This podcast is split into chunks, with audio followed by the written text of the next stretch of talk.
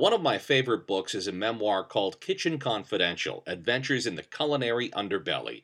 It's written by Anthony Bourdain.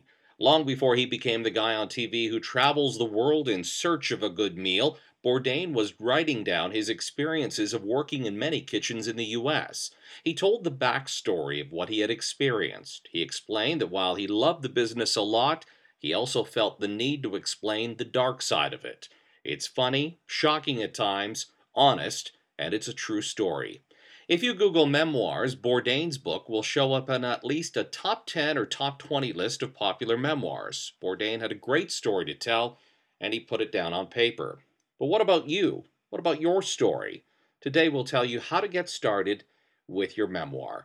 This is Station to Station. I'm Joe Pavia. If you look up the dictionary definition of memoir, you will find a memoir from the French memoir, memoria, meaning memory or reminiscence, is a collection of memories that an individual writes about moments or events, both public or private, that took place in the subject's life. Lucy Kramer has read a lot of memoirs herself and leads workshops at the library where she works at for people who want to write their story. Whether they're funny or sad, she believes the author has an experience to share that you can relate to. I caught up with Lucy via Skype.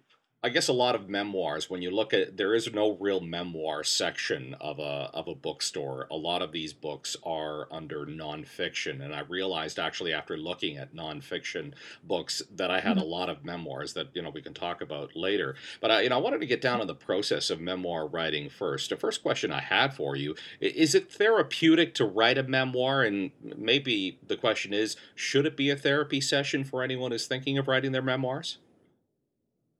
Oh, that's a great question. So, um, I don't think the purpose of the memoir is for therapy reasons, but it can be very cathartic. So, if I can give you an example, Plum Johnson wrote, They Left Us Everything. Okay.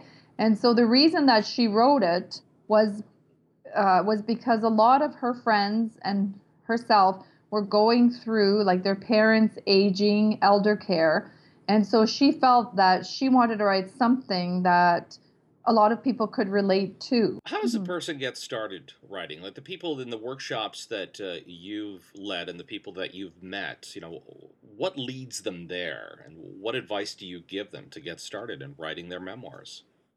Well, the first thing I do when I teach my my workshops, I explain to them the difference between a memoir and an autobiography.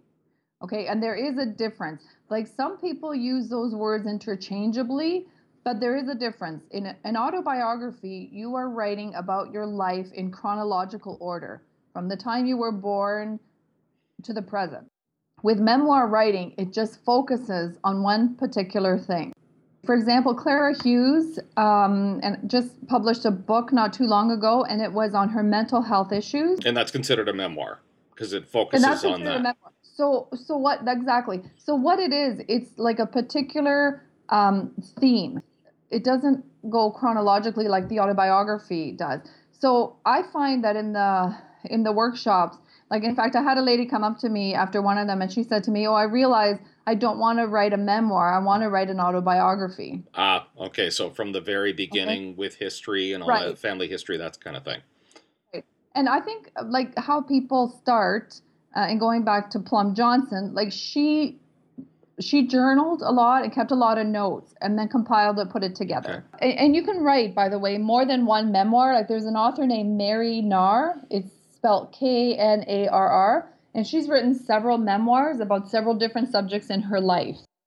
We've heard the cliche a person has a book in them, but in this case, with a memoir, you can have several books in it. Basically, you know, if you are writing, like with Clara Hughes, for example, you use the Olympic athlete, you know, she may write a memoir about her experiences as an athlete, but then she also wrote a memoir about her her battles with depression, or who knows, maybe there's, you know, something else uh, uh, personal that she wants to write about. That's right. You know, a lot of people want to write for their own like for themselves, that's a good place to start, or for their families, you know, grandchildren, kids, grandchildren. And then sometimes it goes to the next level. The other thing we talk about in memoirs too, like what are some of the roadblocks to memoir writing. Like some people, well, for a lot of us, it's procrastination. We don't think we're good enough. In my classes too, what I give them is uh, is different um, exercises, and one of them I don't have that one. It's called the six word mm-hmm. memoir.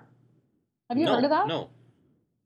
Okay, well, it legend has it that uh, Ernest Hemingway started with um, the six word memoir, and he said that apparently that was the best work of his life. So, in uh, six words, you're asked to describe your uh, your life. So, I don't have that one, Joe, but that is available probably at chapters in the library. The other one that I have that I recommend is this one here. It's called How to Write a Memoir in 30 Days by Roberta Temes, T E M E S. Okay. And it goes step by step every day. It gives you samples and uh, and it gives you exercises. So yeah, so that that kind of gives you a kickstart too to to writing a memoir. Do the people that usually? Uh, sorry, uh, it looked like you were going to say something. No, the one thing that I learned too is uh, like a lot of people think like memoir writing you have to be a certain age, like you're nearing the end of your life. In fact, that is not true. Um, and again, I don't have the resources here too. I came across two memoirs that were written by people in their 20s and they are YouTube mm-hmm. sensations. Mm-hmm. So a lot of the people that have come to your class have they do they have any writing background or have they taken writing courses and this is something new? Yes okay. and no. Some of them some of them are published, some of them are not, some of them are just starting. Okay. Oh, can you share some of the ideas and some of the stories that uh, the people have come to you to talk about that they want to write about? Mm, uh, the, the one lady that comes to mind is she went through um, uh, some kind of an accident and she had a brain injury and she wanted to to write about this um, and i guess it was an exercise too to see how much she could mm-hmm. remember. You know prior to the accident but um, yeah that's basically all i can think about is the aim for them though to get published or is it the aim just to pass it on to a family member or their friends yeah i think that that's the big one there is to pass it on to their family and friends.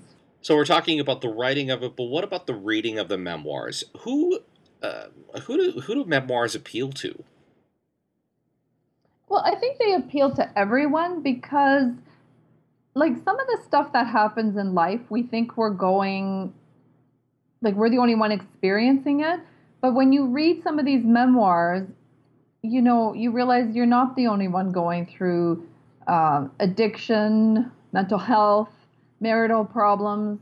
You know, those are all universal themes, and I think it is comforting to the reader. I think it's it's cathartic for the writer to write, and it's also very um, what's the word I want? It also shows the reader that they are not alone in their in their plight. Mm-hmm. mm-hmm. Okay. Mm-hmm. uh, obviously, it's a story for many of them. Like with Plum Johnson, you mentioned uh, she was looking after her father at the age of 40, but really started around, writing it around late 50s. It's uh, uh, and this has to do a lot with the writing process. You know that maybe it's time before a person actually sits in front of their laptop or whatever they use to um, uh, write their story that they. Yeah they need to write down, get ideas and thoughts and, and direction, basically, of where this is going, where their story's going. Yeah, and also, also tell people when they sit down to write, don't worry about the spelling, don't worry about the grammar. Get you know, get the the feelings down, the the mm-hmm. events. Mm-hmm. that stuff will all come later. So it starts out more or less as a journal then. Exactly. What about getting published? Is it um, is it difficult for a common person with no writing background to get published? I don't I don't want to say that it is because I think if the writing is good quality, I don't think that it is. Um, but I mean, I think it's important to like some people will publish these like will publish will self publish, mm-hmm. and then other people will, you know, will. I think first of all you have to search for an agent. Like you, you have to do your homework. Okay like once you write it, you really have to do your homework, like about the publishing companies, who you want to publish uh, with, you know, um, how many books they will, you know, they will publish. Just to recap, if you can list to me a top five or top three things that you need to do to sit down and start writing your memoirs. Okay, I think number one, read as many memoirs as you can. Okay Okay, read read as many as you can, and there are a lot of excellent ones, both new and older older works. Uh, number two, take a memoir class, a workshop. You know, you'll meet other people with similar interests. You'll be able to ask a lot of questions. Number three, um, just start writing. Start writing. Don't be afraid. Don't procrastinate. Um, number four, I think you need to either, you know, like encourage yourself, give yourself positive, uh, positive comments, pat yourself on the back, you know, set a goal for yourself. What are you going to write? You know, maybe write 500 words a day. You know, and number five, I think have fun and recognize that you do have a contribution to make, whether it is just with your family or, you know, beyond that. So yeah. All right, Lucy Kramer, thank you very much. Yeah, you're welcome. It's been a pleasure.